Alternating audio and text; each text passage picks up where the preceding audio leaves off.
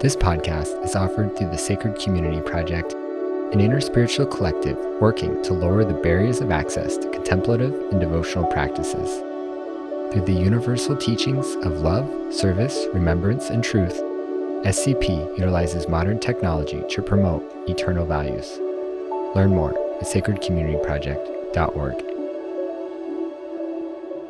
Hi, welcome to another episode of the Sacred Community Project. I'm today's host, Sitaram Das. We actually have a really special conversation that was recorded between Sarah Anderson and Kenneth Robinson. And what makes this interesting is that both Sarah and Kenneth are licensed therapists.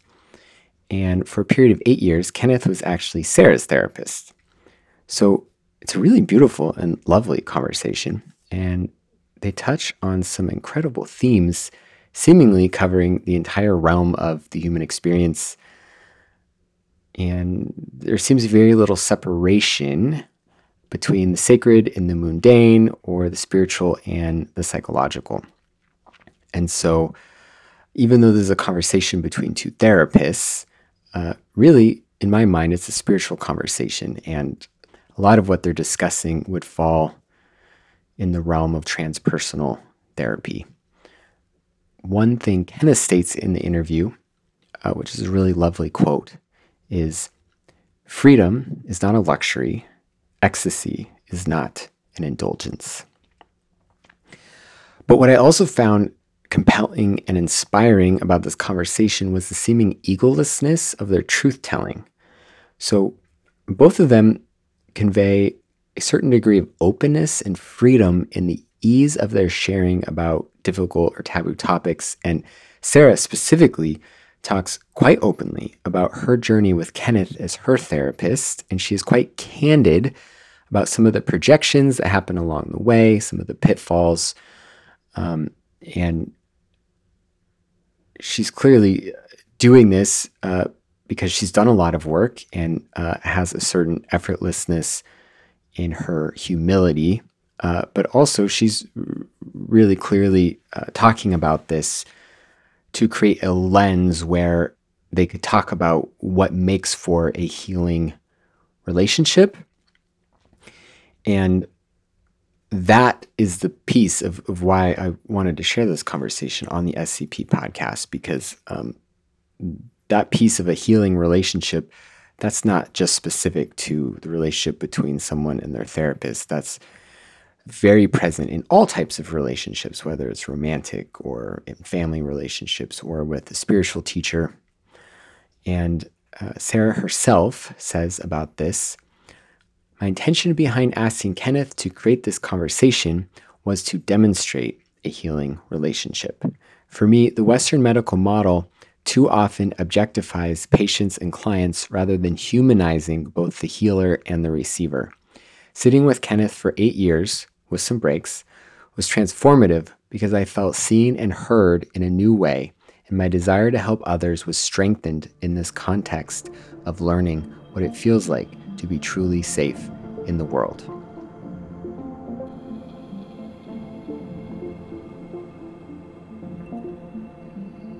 So, hey, Kenneth. Hi, Sarah. Good to be with you. You too. Um, so, the reason I wanted to do this video with you, this conversation, is to have some kind of a record, I guess, of um, my own healing process and then how I've translated that into the work that I do with clients in therapy and the mysterious stuff that happened in between um, that. Um, so I started seeing you in 2009, I believe, or maybe 2008, 2009. Mm-hmm. Um, started off at a hope and healing workshop with you and Linda Manning at the Vanderbilt Center for Integrative Health.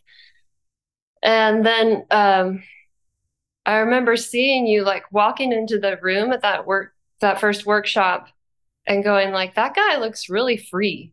Like he just there's something about him like he just looks really free and didn't really know what that meant, but I registered something and um, went through the group, which was really beautiful. And then I think maybe a few months later, I reached out to work with you individually, which I had already been working with a couple of people.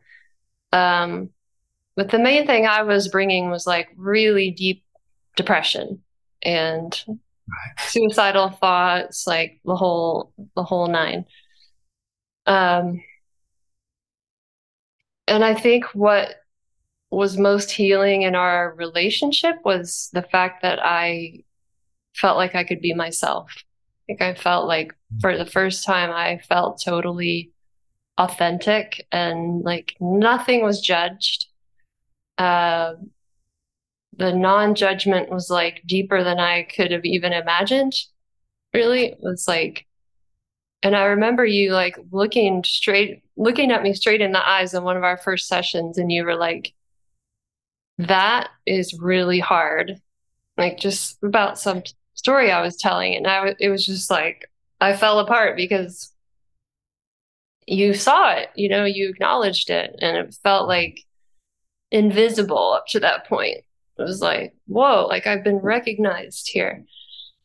And then it just went from there, like so many tears. I always tell people, like, it was like 18 swimming pools of tears. Like, it was so much grief that I didn't even know where it came from. You know, maybe it was ancestral grief. I don't know. But mm. there was a huge piece of like just years of grief, basically. And yeah. Um, and then sort of a building like a gradual building process um, and i also want to say that i ran away quite a few times during this like eight years that i worked with you because it was terrifying to be seen in that way and it's just terrifying work so that's something maybe i want to talk about too um, mm-hmm. So I don't know. Is there anything you want to say about that? I want to say something about the project itself, just your willingness, your desire to reveal these things about yourself and about psychotherapy and so that other people can benefit from it. Uh, you've always struck me as having a universal heart and a the heart of a helper and uh, uh, someone who's always wanting to expand her consciousness. And I just to really appreciate this offering that you're wanting to make. And then secondly, just about, you know, that that decision to to dive in to the pain like you did. That's uh, that's hard for all of us uh, at any stage in the journey, but especially starting out and there being so much unknown and so many feelings that are going on that we don't know where they're coming from, hard to understand, but then to just stay with it. And like you said, you know, the important thing, especially at the beginning, is to be seen and heard, uh, which uh, unfortunately uh, is a rare thing because we so we're just kind of built to protect ourselves through denying trauma and uh, both you know as a society and, and, personally. And so just to break through that barrier to where we can go uh, i think something happened to me. Uh, it takes a lot of courage and persistence as you say and running and coming back. And hitting rock bottom. Yeah might, might be necessary. I don't know. Uh, so yeah. some kind of bottom. Some kind of bottom. Some kind of it's not working. Some kind of there's more to me than what I think there is. Right. Right.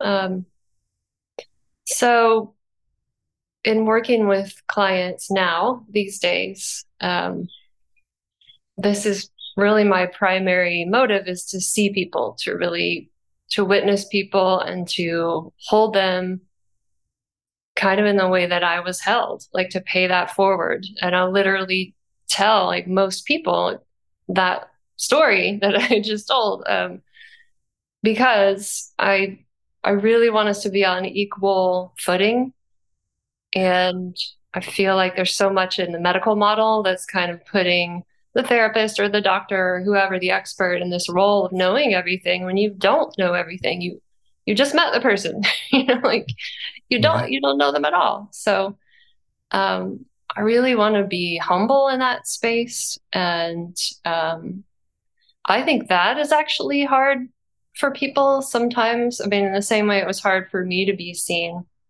It's like oh you want me to just be 100% real and be myself? Like whoa that's kind of a big ask that's right yeah um, we don't even know always how to do that at the beginning, right? What that even means. It has to be, like you say, that that non-judgment has to be there so that things can begin to arise that I've been judging. I, as the client, have been judging often severely. Yeah. Right. Right. So I guess I want to ask like maybe you don't remember specifically, but I know it's happened to you with other clients too, like that that running away or that like you're doing it wrong or some kind of like reactive process that happens like how do you cope with that as a therapist? Oh i think at first i get scared. Uh you know are, are they okay is the person okay were you okay and then also I uh, get my feelings hurt. Uh, and then the questioning, you know, oh, did I go too fast? Did I was I not tuned in? Did I miss something? You know, I think you go through all that, uh, and then also with uh, the background being that um, this is how it is with trauma. We can't do everything at once we have to go toward it, be able to back away from it. Also, to give you your freedom, it is up to you when any of that happens. Uh, I, it is not helpful for me to try and force you into it. What I'm trying to do is create an environment that is attractive enough uh, and interesting enough and safe enough for you to go into it and want to come back to it. You know, knowing that um,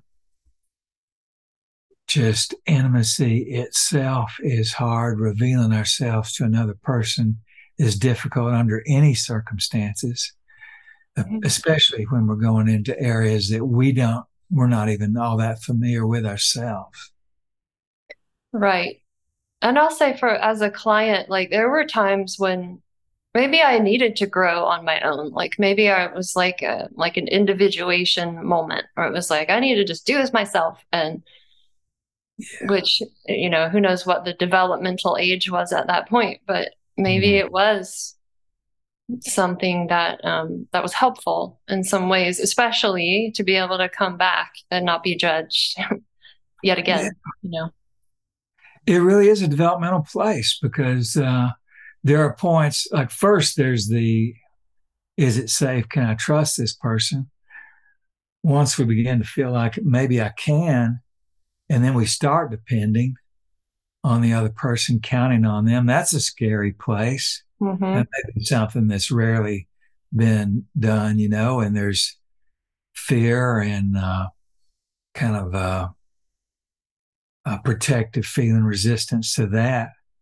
And uh, there's just a period that we go through where we need to have that dependence that maybe we aren't able to, to depend on anybody. Right. Uh, and then there comes that point, like you're saying, where it's like, okay, with growth, I've also got to know that I've got myself too. And it's not just uh, all about the person who's trying to help me. It's, you know, I want my life is mine and I want it for mine. Yeah. I guess we're talking about attachment and different like attachment wounds and they all look a little different. Um, yeah. so one text I know you teach from a lot is Stephen Johnson's character styles, and right. um, the you call it the Earth Seeker type, and he calls it the Schizoid type, but it's hmm. the personality that kind of has like the the earliest wounding, like infant, or maybe even you know pre-birth. Yeah.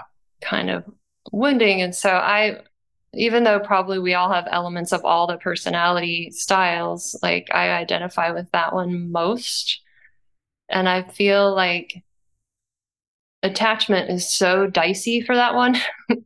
yeah. That there yeah, there is something so terrifying about it that the running away the the running away is an absolute necessity. Um and but to see like will you still be there when I come back? Like I must run away, but you better still be there when I come back. That's right. That's right. Yes.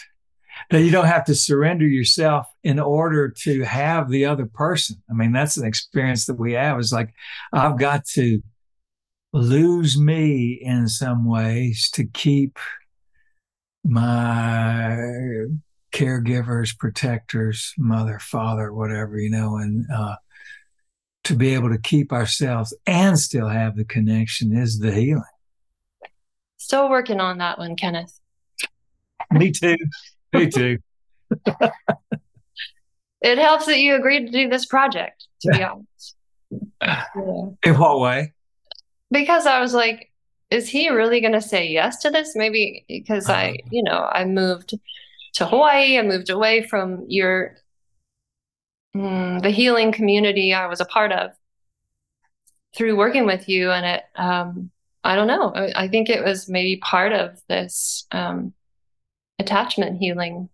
Right, that you could move away, be uh, be far away, and we could still be connected. Yeah. Yeah. So thank you. Gladly, and I would love for you to get into. Uh, that's maybe for a later time, but the importance of that move, because I think that was really significant. Well, yeah, I can get into it with respect to the Earth Seeker type. Yeah. And I love that you renamed all the character styles to in a healthy way of like, what is this person longing for kind of a thing. Right. And I mean, uh, there's no better place for an Earth Seeker than Hawaii. um, you know, how I got here is complicated, but um, doesn't really matter as much as being here and i don't know. I just feel like the the mother earth just has her arms wrapped around me like 24 7 here. And i want to say maybe i've started to take it for granted but i don't think i have. There's still moments of just like i'm so grateful. I'm so grateful to be in this place where i just feel held you know? Yeah. Yeah. um I'm not, you know, maybe it's just a little bit of a miracle how I got here. Because it was not it was not planned, but it was it felt like really necessary. Um so that's all I can say about that. say it again. That's all I can say about that right now. Yeah, I just uh you know, when I think about these early wounds and attachment wounds and uh, is it safe to be here? Do I belong here? Am I good?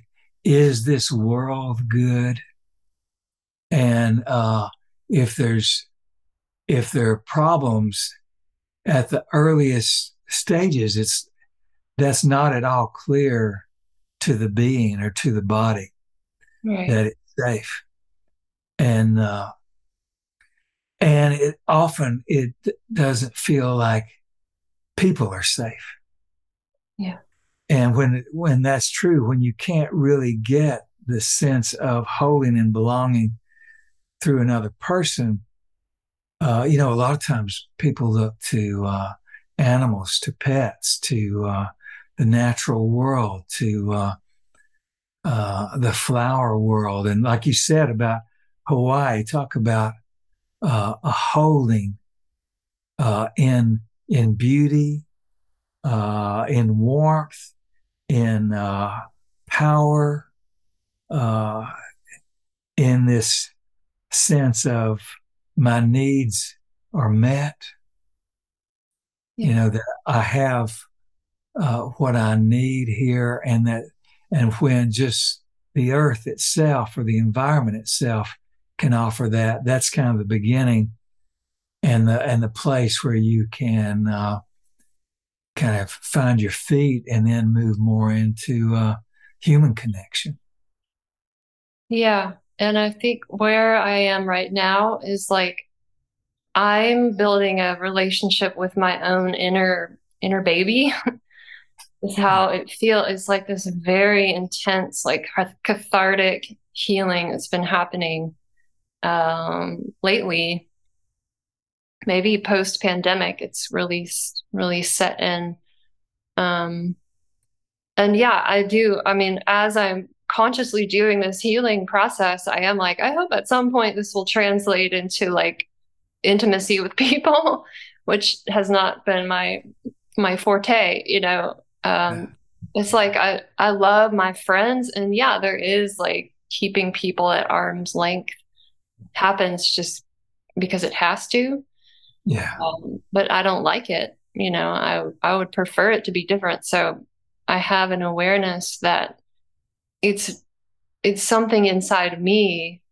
I have, I can't be afraid of myself, right? I have to somehow surrender to that early fear and and accept it and forgive it you know um like being my own mama in a sense um, in order to feel safe with others. Yeah. And the ocean is not judging me, and the right. light is not judging me. Right. And the uh, the stones are not, and they can meet me. I can come out and meet them, and that, that it can't always be. The other person doesn't always meet us, or we're not able to come out and meet them. Yes. Um, this is making me think of a John Pierrakos workshop I did like years ago in New York City, um, the founder of Core Energetics. But he said hmm. something like I was up there working and I don't know what I was doing, but he said something like everybody has a piece of this in them. So this existential terror, let's call it, you know, there even though maybe that's my primary thing like everybody's got some of it so that makes me feel like well i'm not alone you know?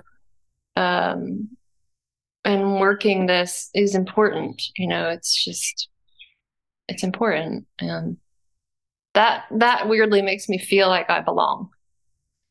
That's right that you're not the only one who's grappling with this. Right. Yeah.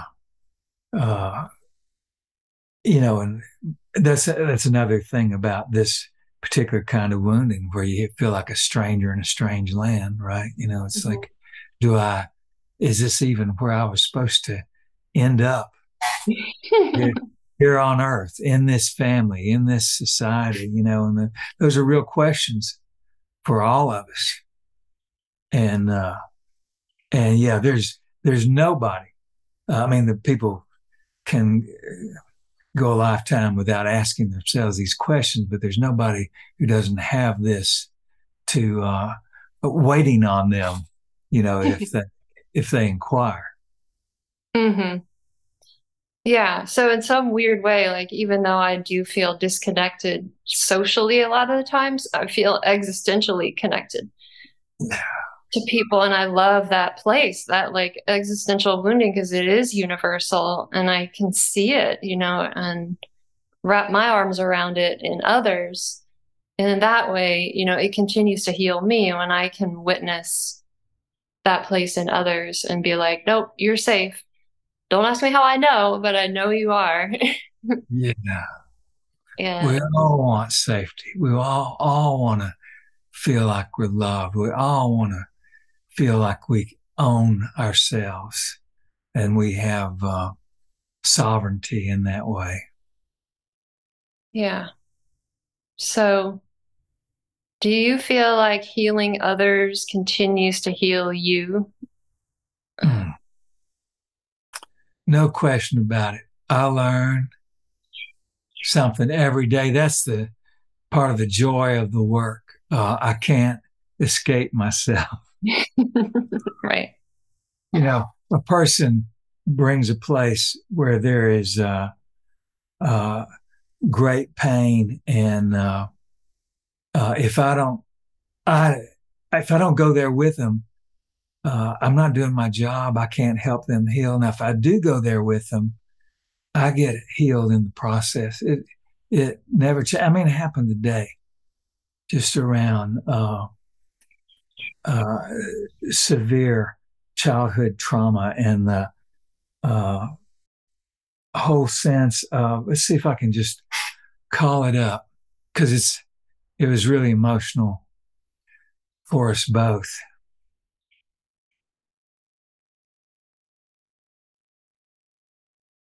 Well, it was around it happened. It was another layer of it happened. This was childhood sexual abuse. And um, uh, there was, she was able to say, Today I was tortured. Mm. That's a very hard thing to to own. And when you do own it, you know, just the word, I mean, there's grief with that. And she said she'd been crying for a few days after our last session. That was the good news that she was grieving what that her child self had been through and what it had cost her. And that was the other part of it is just there are losses to be grieved. And it's so like for me, it reveals places where, okay, have I actually really grieved uh, those losses in me? Mm-hmm. And uh, oftentimes it opens up a new, some new territory where there is more to do. Yeah, I have the same experience every day. In fact, like I take these, I take little breaks after every session to like process what happened because I want to catch up with myself. And if I don't do that, yeah, that's just an important part of my my process. Yeah. Oh yes, there is. Uh, I mean, once you've gone through the session, you've you've gone through your emotional journey too, and the integration is uh, important and uh, helps us come back to ourselves while we're helping somebody else. Yeah, and to be fully present for the next person. Um, well, that's right. um, is there anything else you want to share about anything we've talked about? Hmm. Uh, I'm just thinking about the the body aspect. I mean, a lot of my work is very uh, body centered somatic psychology, breath, uh, body awareness, uh, enactment. And I know you do that too. And uh, in terms of the schizoid or the earth seeking child, one of the key things is embodiment, because embodiment is what we escape from when we are in great pain and great fear, dissociation is one of the primary uh, defenses that we have, kind of a mental leaving of ourselves and leaving our bodies so that we don't have to remain in the terror, in the pain. Mm-hmm. And so to come back to the body is to come back to the earth. Uh, we touch the earth so we can feel our bodies, but also by being in our bodies, we uh, have more connection to the earth. We more have more connection to other people. We're more able to uh, know what our boundaries are because we're listening to our bodies. So we're not just ignoring the information our body's receiving around whether it's safe or when we've been hurt or insulted or any of those things. And Mm-hmm. uh, through the embodiment, we just have more information to make the best choices for ourselves. As long as we're in a more dissociated state, it's safer in the sense that uh, we're not as overwhelmed, or it's, you know, it's both things. It's it's evidence of our overwhelm, and it's also a way of coping with the overwhelm. You know, to just be separate from ourselves in some ways. So one of the things we're trying to do is come back to um in a body I belong in a body. There is pleasure to be had in my body. There is uh in fact the, the experience of pleasure one of the things about being in Hawaii. There are many pleasures for the body on the island right? And so that's the way to invite ourselves back into our bodies is hey there's pleasure to be had not just pain or uh, uh, anxiety Yeah, yeah. That's my biggest anxiety management tool is is the ocean uh, and dancing, the ocean and dancing. Um, because yeah, I could get like extreme pleasure of just those two things. It's like I'm totally in bliss. It's so happy to be alive, and the rest of life is complicated. but um, but yeah, these things sustain me for sure. and just the experience of bliss is kind of this uh, signal is there is there are other possibilities there are other ways to live there are there's something to uh, receive from other people and from the world Yeah. Do you still use that slogan? I guess not slogan, but where you say ecstasy is not an indulgence, bliss is what is it? I forgot. yeah it's uh freedom is not a luxury ecstasy is not an indulgence Yeah, see that that makes you different. Um, because Well, you know, I'm glad you're bringing it up. I mean, I am guided by the ecstasy. It's like it's not like we can make ecstasy happen uh, so much as uh, my suspicion grows more and more that we are ecstatic beings. You know, the uh, the trauma, the experience, the pains of the world, we contract or we separate sometimes, but uh, that the child in uh, his or her natural state uh, has access to bliss, that unified sense, uh, that sense of I'm a part of this whole thing, and it's all interconnected, and that's part of the safety is that ex- experience of oh, this is all interrelated because the trauma gives us that sense of separation, alienation, difference. And so when you have an experience of bliss, like in dance, it's like that's a knowing uh, in the body uh, of the truth of our interrelatedness. yeah. And it's when and it's when we're in a lot of fear and we are in defense that we sometimes lose that. hmm So the bliss, uh, the bliss is uh, kind of a uh, signal that there's much more to me than my woundedness. Yeah, and it's a it's a sign of healing, I think, like if someone begins to feel that, um, because it makes life worth living. And that permission is something that I seek to give people too, which I learned from you. I learned I had it validated by you, I guess Hmm. over and over over many years and it was like no that is what you want you know and that um that is what everybody wants Yeah.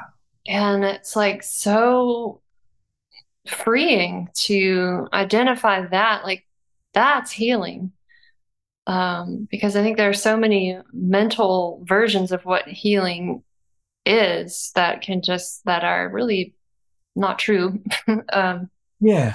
And you know it's ecstasy. It's not positive thinking. It's not don't worry be happy. Ecstasy is, is an opening. It's uh it's allowing all of ourselves. It's allowing all those feelings.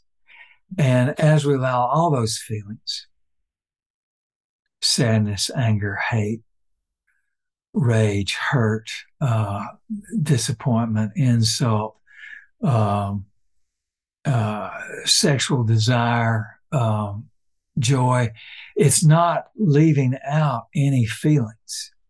Mm-hmm. It's not ecstasy good, sadness bad. Ecstasy contains sadness and grief and, uh, right. and anger. Yeah, which is why I feel like validation, as as simple as a tool as it seems to be, maybe clinically, is kind of everything. You know, it's like yeah, every part of you is okay and and and sacred and holy, in fact. And yeah. Um, I feel like sometimes I get feedback from clients like this is too simple or we're just having a conversation you know and um, like you said that it does hurt my feelings sometimes but i also yeah. realize that if you've spent a lifetime feeling invalidated or invalidating yourself and someone's just sitting there saying nope that's okay. Nope that's okay too it starts to feel really dangerous. And um, some pushback would be actually expected. Yeah. So just a way of saying uh, i'm scared in so many yeah. ways we have to we have to honor that but um uh yeah, that's a that's a whole topic about all the kinds of things that happen in therapy. You know, people talk about therapy as rent a friend or something like that, and that's that's just a huge signal of not much exposure or awareness or understanding of what's going on because the world's going on in, in a psychotherapy session. Yeah. Yeah. And there's a, there's a lot happening right now in terms of, I don't know, like Gabor Mate and people like really bringing trauma informed um, care to the forefront, which is very cool. And at the same time, people start getting very mental about it. Like, well, let's do this trauma informed treatment in six weeks and um, let's bring out my inner child and heal her like right now. Yeah. Because. I've been told that's what needs to happen. It's like, yes, and it, it may take many, many years, you know, um, a lifetime, and nobody wants to hear that. That's right. That's right. And uh, one moment of genuine connection can be transformative, right? One moment where you feel like uh, the therapist is being authentic and I'm being authentic. And sometimes in therapy is the first time anybody experiences that. Uh, and if not the first time, maybe one of the few times they've experienced it as fairly reliable. And we'll miss, you know, where it's, it's, uh, there's no way to do our work perfectly because it's a it's an ongoing experiment but we know where we're where we're trying to get to and uh, and one of those places is just uh, one human being meets another uh, without uh, judgment without barriers without trying to take advantage of get the upper hand use the other person where uh, we're both sitting here together as uh, free beings trying to get freer, trying to know that freedom. Yeah, which um, reminds me of Stephanie Foo and her therapist Jacob Ham, which is kind of the, what gave me the idea to create this video in the first place. Um, she's a, um, a journalist who wrote a book about recovering from complex trauma, and um, a lot of her journey included like trying to find the right therapist. And, it, and when she finally met Jacob Ham, it was like there's something authentic here. There's something real. Like he exposes his vulnerability. He exposes how much he cares about her and how hurt he is by the things that happen to her. And like, oh, I, I messed up there. And, um, and it's almost like she did a lot of important work before she met him, but that was sort of the turning point. It seems seems to me. I don't want to put mm. words in her mouth, but um, yeah, just that authentic connection and like she had been searching and searching for it. Um, yeah, and there's just that part, uh, you know, uh, you can be with somebody who's a psychotherapist who's a good person, uh, has some things to offer, but uh, you know, not be that match that uh, we need that we can't even we couldn't even name all the things that that person would be, but we just began to know, oh yeah, this is this is uh, what I need. Something about what happens between us is is nourishing and free. Yeah, and the the breath work element that you bring um, was so vital to me. It was absolutely essential in terms of what you were saying before about embodiment and yeah. Like it's almost like I've just been holding my breath my entire life and to to breathe is like a like a revolution or something. That's right. it is. And you know, we don't know. It's it's an unconscious thing. We're all breathing, so we assume, yeah, everything's fine on that front. But actually, uh, all the ways that we hold, and brace and grip, you know, uh, in in an effort to protect ourselves and to stay safe and to try and be what we think the other person needs from us. Those are all happening unconsciously, and it's happening in our bodies too, including uh, don't take a full breath because a lot of a lot of things start happening when we take a full breath. We begin to be return to our body, to feel our feelings, to uh, experience need, mm-hmm. uh, which we needs that we've tried to bury for a long time. Um, yeah. uh, breath begins to uh, connect us, connects us to a wider world, and all that is new. So let me ask you this. I know that you are doing more in person sessions now, but during the COVID online era, like how did you work breath work in to those sessions? You know, Sarah, mostly I didn't. Uh, I was so miserable. and I fought Zoom. And inside myself, I fought Zoom so hard. I was like, oh, this is just I've, I've been stripped of all that I that I count on to help people, you know, and all we had was uh, televised images of ourselves, and uh, and I uh, and but the other part of that was I saw that things could happen even doing this. Right, there was that intimacy happened over Zoom. I didn't care for it at first, but of course I began to value value it because I was uh, lonely myself. And so I valued Zoom in that way. But then I began to see uh, it's what we had and the need in everyone that I talked to was so great. Right. So even that, mm-hmm. I think the need transcended the medium in many ways. But what I did switch to was I know that I know some people are doing like breath work uh, through Zoom, but I haven't. I just feel like I want to be there with the person for what happens. There are plenty of breath practices, of course, we can do our own on our own. But what I did with Zoom was like still keep the focus on the body, asking questions about the body. What's what's it like in your body right now? Uh, what do you notice? Uh, where's where's the energy flowing? Where's the tension? Mm-hmm. Uh, and and those kinds of questions that lead us back to our body. Uh, it, it, I don't.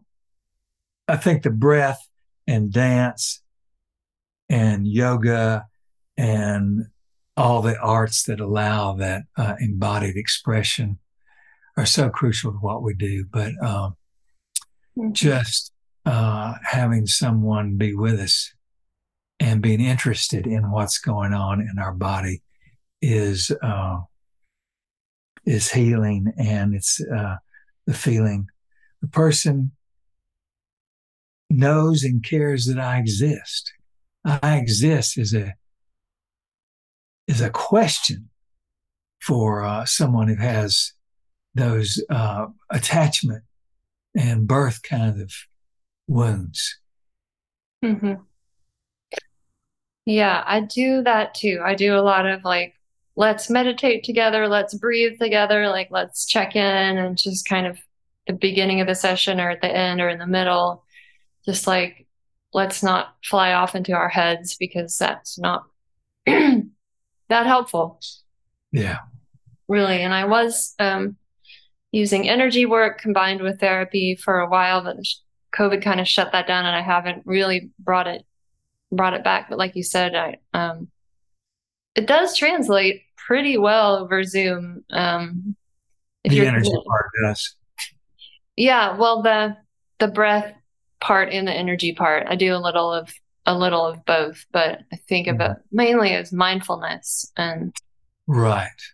Um, yeah, that's an important distinction, you know, because uh, grounding, you know, I, I call that particular wound uh, like earth seeking and grounding is a big part of that. You know, this sense of uh, I am here, I exist, I am in this place, I have a place to stand. And so, like you're saying, guided breath is grounding because uh, it takes us to body awareness. These other kinds of breath work, they're grounding, but they're also uh, when you're doing uh, the kind of breath that is uh, more intense and sustained, that's the kind of breath that's designed to loosen the boundaries so that more uh, more of the unprocessed work can come up more of the unknown, more of the unconscious, more of the feeling self and the body sensations. So, two different uses for breath. Right, right. Yeah. I have actually referred people to breath work in the past since it's not something that I actually offer, but uh-huh. um, hoping for an integration of some kind. Right, right. With that. But um hmm. Is there anything else you want to say about that? Hmm.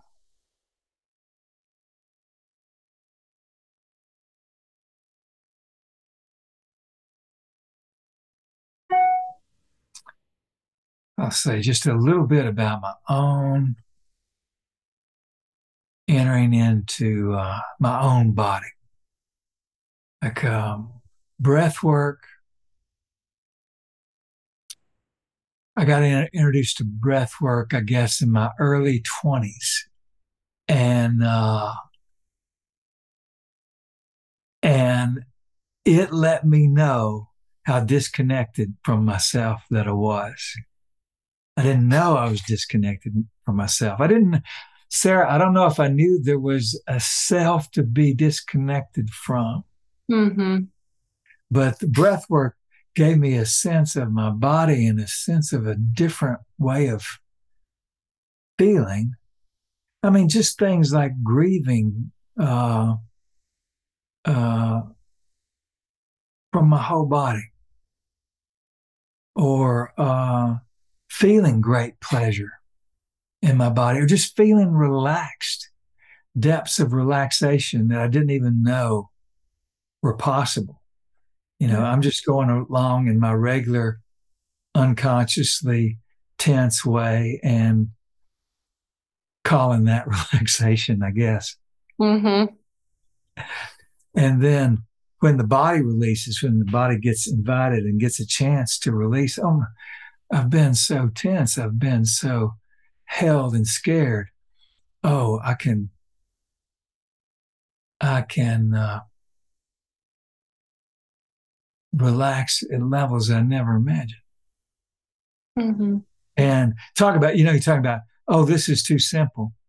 Uh, relaxation sounds so simple, but the kind of relaxation we're talking about is not lying down on the sofa, you know, and and uh, getting ready for a nap. It's a it's a release uh, at the at the core levels, uh, so that we're not having to fight ourselves, fight our feelings, fight our needs, uh, fight anybody finding out that we feel these things or need these things, and that's a different type of relaxation. Right. That's freedom. Yeah. Yeah. Like I've been seen, I'm vulnerable. There's nothing to hide. There's not hiding anything um, from myself. Right. Not hiding from myself. And if I hide, I, I'm aware I'm choosing, I may choose to do that. It's not a, a wrong thing, uh, but I'm, I'm making choices rather than uh, my, my fear is deciding for me or some other feelings are deciding for me. Yeah. And I think before having that experience, there may be a tendency to, to try to get that through other people, like get that freedom through somebody else without having it first yourself. And so then you create something quite dysfunctional because that person actually can't give it to you. Um, and they're probably looking for it for themselves. And so there's a misplaced um, demand happening in both directions. Sarah, I don't think I'm making this up. I think I'm remembering a time when you said to me very directly, I am mad at you that you can't do this for me. I'm sure I said, I don't remember it, but I don't doubt it at all. It touched me so deep. Yeah. Yeah. It's, I think what's under that is like actually you were holding me and I didn't want to feel that, you know, I didn't want to feel the safety of that. And mm-hmm. the the vulnerability of not having been held in the past. Yeah. You know, speaking of that, uh, there's a guy this this past week uh, who we were we were doing some work and he had said something that I just kind of reflected and affirmed to him, and he said, uh, "I hate that I'm beginning to trust you." I'm gonna beat you up. just really honest and just know that's the thing uh, when we begin to feel that trust we feel that being called out to be more of ourselves. And it's, it's a challenging thing well, Kenneth, along those lines, I fell in love with you in the beginning of our work. Too. I was like, head over heels, you know, like insane. Mhm. And I wasn't thinking rationally. And and I remember bringing that to you saying like this is happening like I don't know what to do and you were just very calm like you didn't push it away but you were like neutral you know and but but loving and compassionate and it was again like I can bring that I can bring whatever and it it, it wasn't that embarrassing because you were just like huh you know and I I needed to go through that falling in love process and not have that be pushed away or judged. And then it was like, okay, I'm safe to like be attached to this person. Yeah. So glad you brought that. I mean, brought that up. I mean, that is such a vulnerable thing, you know, for you to bring this in love feeling, which is like, we all know that's an out of control feeling like we are not, we're not calling all the shots at Right. that point. And that's also the place where it's so important that we not be taken advantage of in that moment of that kind of vulnerability and that wide open outpouring of love, right? And to just let that be there without it being exploited or used. hmm The key moment, Yeah. key moment that can last for, you know, days, weeks, months, but key. So I don't know if that is characteristic of, of schizoid earth seeker types, but that I have a strong tendency to, to fall in love like that, you know, and I, I needed it held safely. I needed it treated with, with so much um, safety. Yeah. And so, yeah, just thank you for that. very grateful to be in it with you. And I will say uh, about the thing I wanted to say about that too was uh, your life force. You know, one of the things with the earth seeking type is when the life force is met with harshness or rejection or whatever, we pull our life force in really back toward our core to try and protect it. Right. And then here is this moment where you're beginning to trust, and it's like, then that's life force, and you've got a lot of it. you know, it is opening and, and coming to the surface and coming out, you know, and that's like birth. That's like uh, being born anew Mhm. uh, after after a deep contraction and to just let that be and let that flow and to have the pleasures of your own life force. Right. not to say that be, being in love isn't also miserable in its way but it has, it has its pleasures too. And one of them is that intensity of self right? That i can love this much. Yeah, for sure. No, it, it it is it was miserable too because you know, of course you weren't going to reciprocate it. So I had to eventually accept that, but that was important and healthy. Um yeah, I mean that that professional boundary was everything there too, you know. So it was part of my growth yeah to see, like you said, I can feel this much love and it's not going to just blow me out of the water, you know? yeah So, yeah, maybe I'm still sitting with that. uh, you know, it's one of those places where you talked earlier about the mutuality, and you know, you're, we're sitting together in psychotherapy. It's we're both humans doing our own work toward our own liberation, and then there's the part where there is that difference, where as a psychotherapist, it is my part to hold, be uh, create a container that can hold intense feeling. And that's part of the agreement of psychotherapy. hmm uh, to to be able to offer that, so that you can have uh, feelings that intense and find your way with it to know, oh, okay, I can work with this, like you're saying. I can have this kind of power Mhm. and not be overwhelmed by it. I can learn to not be overwhelmed by it. Yeah, for sure. Um, and again, it's just part of like that validation that I feel like I can pass on to others of like really anything goes, like anything is okay. There's nothing off the table Yeah. here. Um, Yeah. wanting people to have their full range. So, I appreciate that you are passing that on.